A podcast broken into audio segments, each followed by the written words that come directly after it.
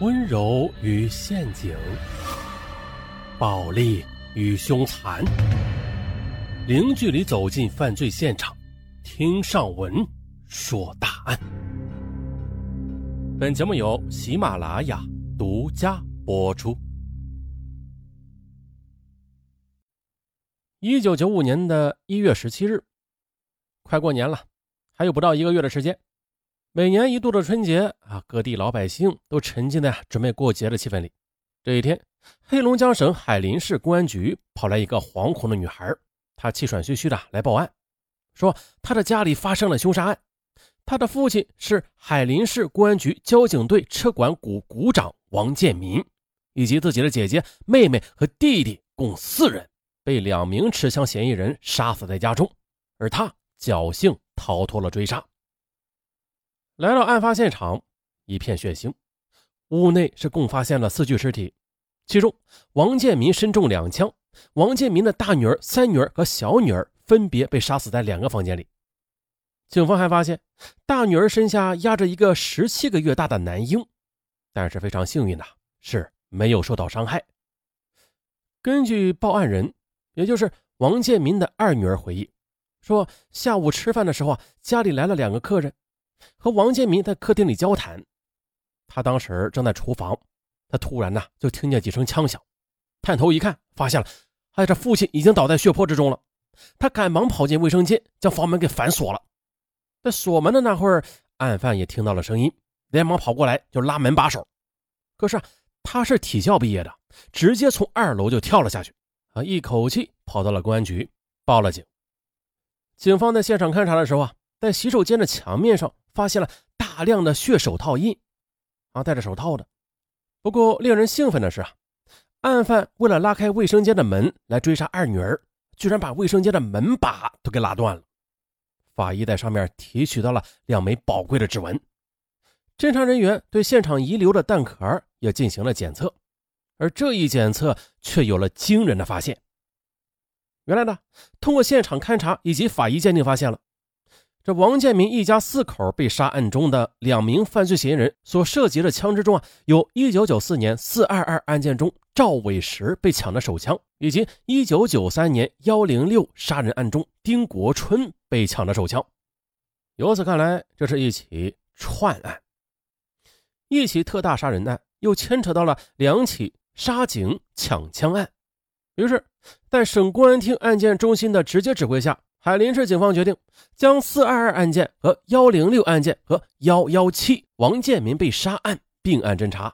并且把柴河、海林、牡丹江列为重点侦破对象区域。可同时，该案的发生令牡丹江市的公检法乃至整个黑龙江警方都陷入了非常尴尬的境地。那么这原因是什么呀？说是一九九一年四月二十二日，柴河林业公安局刑侦科的负责人发现了那起民警赵伟石自四月十九日以来无故不上班了，啊，这人不见影，打电话找不着，便派人去家里查找。当日二十许的撬开了赵某家的门，发现啊，赵伟石以及九岁女儿赵佳被杀死在家中，同时赵伟石佩戴的手枪也被抢走了。案发后，柴河林业公安局足迹上报，次日省公安厅、省林业公安局以及牡丹江林业地区的公安局都派人赶到现场。在现场勘查中提取了凶器两件，分别是烟灰缸以及绳索两条，同时还发现手枪一支、弹夹一个被抢。经调查了解了，赵伟石是夫妻不和，两人呢都有不正当的男女关系。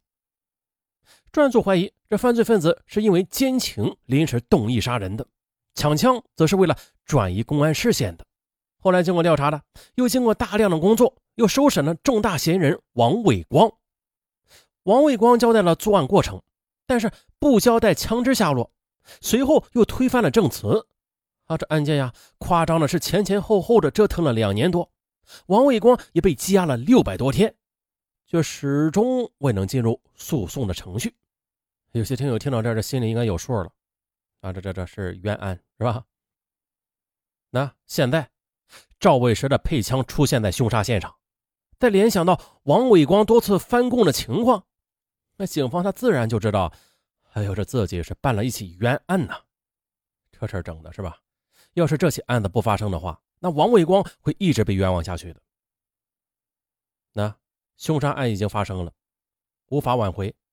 不过在发生之后，他也做了一件有意义的事儿啊，帮王卫光申冤了。那王卫光之所以被冤枉，很大程度上是因为技术人员失误造成的。这个王卫光和赵伟石的妻子关系暧昧啊，又是赵家邻居，由此呢，这一开始就被列为重点怀疑对象。那技术人员现场勘查认为，赵伟石和女儿头上的伤痕最大的是长 三点六厘米，最小的只有 零点五厘米乘 零点九厘米，呈椭圆形。从现场发现了一个带血的烟灰缸，就理所当然呢、啊、认为是烟灰缸造成的，而实际上烟灰缸无法造成那么小的伤痕的。技术人员草率地认定了凶器，侦破人员就认定这是一起临时起意的杀人案。而被杀的赵伟石配枪被抢，只是案犯在迷惑警方的视线。而新的案件，王建民的一家被杀之后，警方再次重新的勘察了现场，发现了这一疑点，认定凶器是一把锤子。至此，案件性质完全改变。而王卫光他之所以被冤枉，还有一点，就是啊，他知道一些现场的细节，但这是因为办案人员的嘴不严，导致案情流传到社会上了。王卫光听说之后，在受审的时候就说了出来，还导致警方怀疑啊，他就是凶手。再加上在审问中，警方又使用了一些手段，由此便让王卫光成功的招供了。招供归招供啊，但是他无论如何也交不出枪来呀、啊。这才有了羁押六百天又无法进入诉讼阶段的闹剧啊，确实是闹剧。而一零六案件也几乎是同样的情况。一九九三年十月六日的海林市石河乡派出所副所长丁国春夫妇被杀死在家中，丁国春佩戴的手枪被抢走，现场被破坏，也没有留下任何有价值的痕迹和线索。根据丁国春家属交代了，当天案发后的丁国春外甥侯某、女儿丁玲和丁国春女友郭某先后都进入过现场，可警方在检测后发现了丁玲和郭某身上有铜离子，但属于是散落状的，而侯某的身上则呈现片状，并且量大，并且还检测出了有硫化锑。这就表明啊，近期曾经激发过枪支，而丁国春正是被自己的配枪给射杀的。再加上被冤枉的侯某，他结婚需要钱，近期又是经济拮据，警方就怀疑啊，他是真凶。但是侯某他也是无论如何都交不出枪，警方将他羁押了一百多天，直到王建民一家被杀，他才被放出来。柴河警方发现自己犯下了如此大错之后，痛定思痛啊，决心侦破这一系列特大杀人案，给受害者一个交代，也给自己一个立功赎罪的机会。接着，针对一一七案件幸存的王建民的二女儿提供的线索，系两名男性，一胖一瘦，这年龄是在二十五到四十五岁之间。于是呢，警方就安排调查摸排工作了。于是广大公安民警在各企业内部、居民区、族户、族单位、族人的进行排查工作，重点就放在二十五到四十五岁的人员，要求啊，这个年龄段的男性公民一个不漏的登记造册，摸底排查。到了一月二十八日晚的，柴河林业公安局共排查人员是八千零三十人，其中呢，列为重点嫌疑人的是二百一十七人。又经过夜以继日的工作啊，又排除了二百零九人。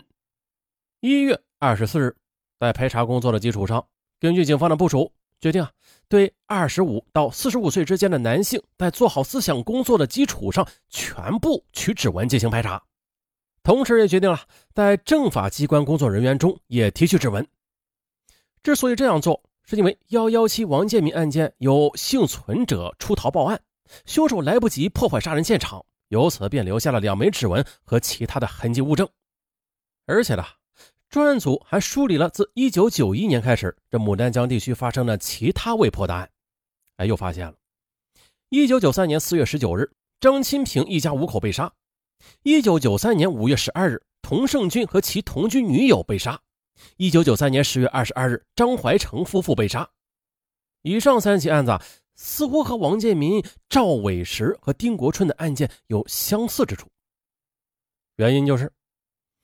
一、受害者啊和柴河有关，或者可以说他们基本都是来自柴河的；二、他们和柴河市的公安局很多人员都是关系密切。哎，这难道是巧合吗？不可能，事出异常必有妖。这时呢，警方似乎也是从这一系列的案件当中发现了一些异常。